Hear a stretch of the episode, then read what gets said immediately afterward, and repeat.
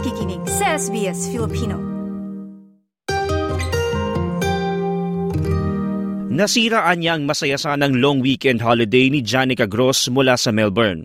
Matapos matanggap ang email noong Webes, nakanselado ang kanyang flight pa uwi ng Pilipinas sa darating na Kapaskuhan. The first thing that comes to my mind is like, well, it's canceled, but why?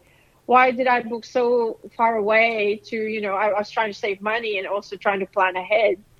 Nagbook si Janica nitong Hunyo sa Cebu Pacific Air ng Melbourne to Manila flight para sa 9 ng Disyembre 2022 at return flight Manila to Melbourne sa Agis ng Enero 2023.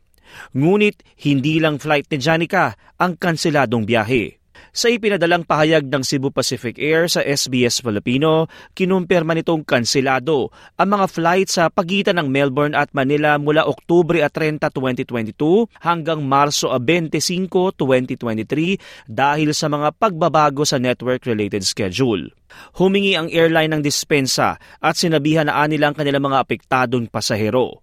Pero si Janica hindi matanggap ang rason. I still don't accept it because I want them to understand that they're operating on, you know, people who are knowledgeable and have traveled many times, not just to the Philippines, but all over the world. And I understand cancellations, it happens, but tell us the reason why flights being, why, why this flight in particular has been canceled. Is it about resourcing? Other people thought it might be, you know, has something about gra- on ground staff, na may, baka wala palang enough people, or are there not enough flights na, na kailangan palang to meet a certain number of flights from Melbourne? Sa naging pahayag ng nasabing airline, may mga opsyon na maaaring kuhanin ng pasahero.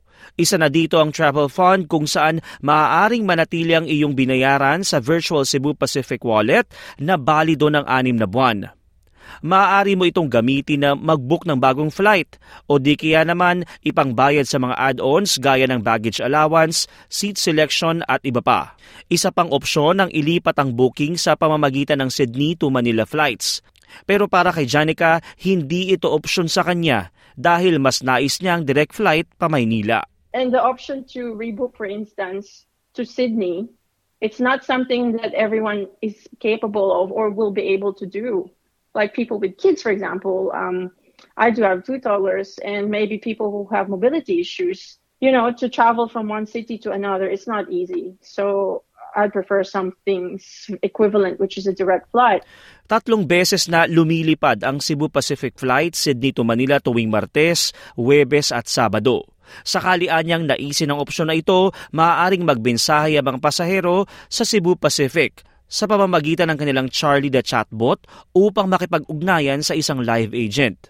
Hindi naman natuwa si Janica sa pamamaraan na ito. Talking to a chatbot, it's not also, you know, it doesn't make us feel good. It's like it's like telling someone, oh, you know, ask someone um, what your concerns are, and you're talking to a machine. So it's it's just not the right way. To answer to people who are frustrated.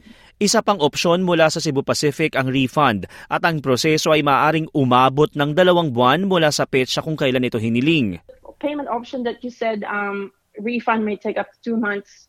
It's not good enough. People have paid for this on their own money, hard-earned money, on the spot, online, or however you paid it and then you're going to expect us to you know wait and wait and we we need to we need to go as well we we need we're planning for these things so i mean it should be in within business days not two months if there's any way that you can fast track this payment please do it because it's not it's not an um it's not something that we can just spare additional 5 grand 10 grand to buy another ticket somewhere else.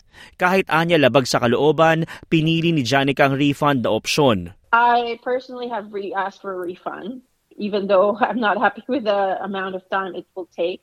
But that's the option for me because I want to do my direct flight still. So I've got to spare extra for, you know, like spend extra money just to accommodate my direct flight but that's what I have to do. Isa lang si Janica sa naapektuhan ng kanselasyon pero ilang pasahero pang naglabas ng kanilang pagkadismaya sa social media. Mungkahi din nila sa mga nagbayad ng tiket sa pamamagitan ng bangko sa Australia na maghain ng dispute transaction sa kanilang bangko na mas mabilis anya kaysa maghintay ng posibleng dalawang buwan ng refund. So one of them said you can actually just ask them to refund via your credit card, which is a lot faster. So you can dispute your transaction. And I think people should you should know that they could do that. Para they don't have to wait for that long. And the, the banks here will be the one they have enough resources to ask for that with the organization company na who have failed to deliver the service. So that is a good suggestion. Sa paghingi ng paumanhin ng Cebu Pacific sa kanilang mga apektadong pasahero, sinabi din itong patuloy na tinitingnan at sinusuri ang ruta ng Melbourne to Manila lalo't tahanan ito sa maraming Pinoy sa Australia. Magbibigay din anya sila ng update kaugnay dito. Hiling naman ni Janica, dapat bigyan ng kalinawan at kasiguraduhan ang mga pasahero. Yung um, res- resumption, there's this from um, the period that have been canceled between October 30 to March 2025. Does that mean from March 2025 you are you're accepting people to book now or rebook in March 2025? What is the assurance that these flights will go ahead, or you know maybe it will be canceled again? So can you tell you know you know we need a we need some assurance that that's gonna tell us due to whatever reason that happened during this period between October to March, this will not happen again next year so that people can be at least assured or have some confidence in your service. Huling umuwi si Janica sa Pilipinas noong Agosto 2019. Ito ay bago ang pandemya at pagasara ng border. Isa lang siya sa mga kababayan natin sa Australia na sabik na makauwi upang makapiling ang mga pamilya at kaibigan. Ang hiling ni Janica, bigyan sila ng mas detalyadong rason at mas makataong tugon. You should not put up sales if it's not going to be intended to be delivered. So that's unfair trading and that's not good. Ako si TJ Korea para sa SBS Filipino.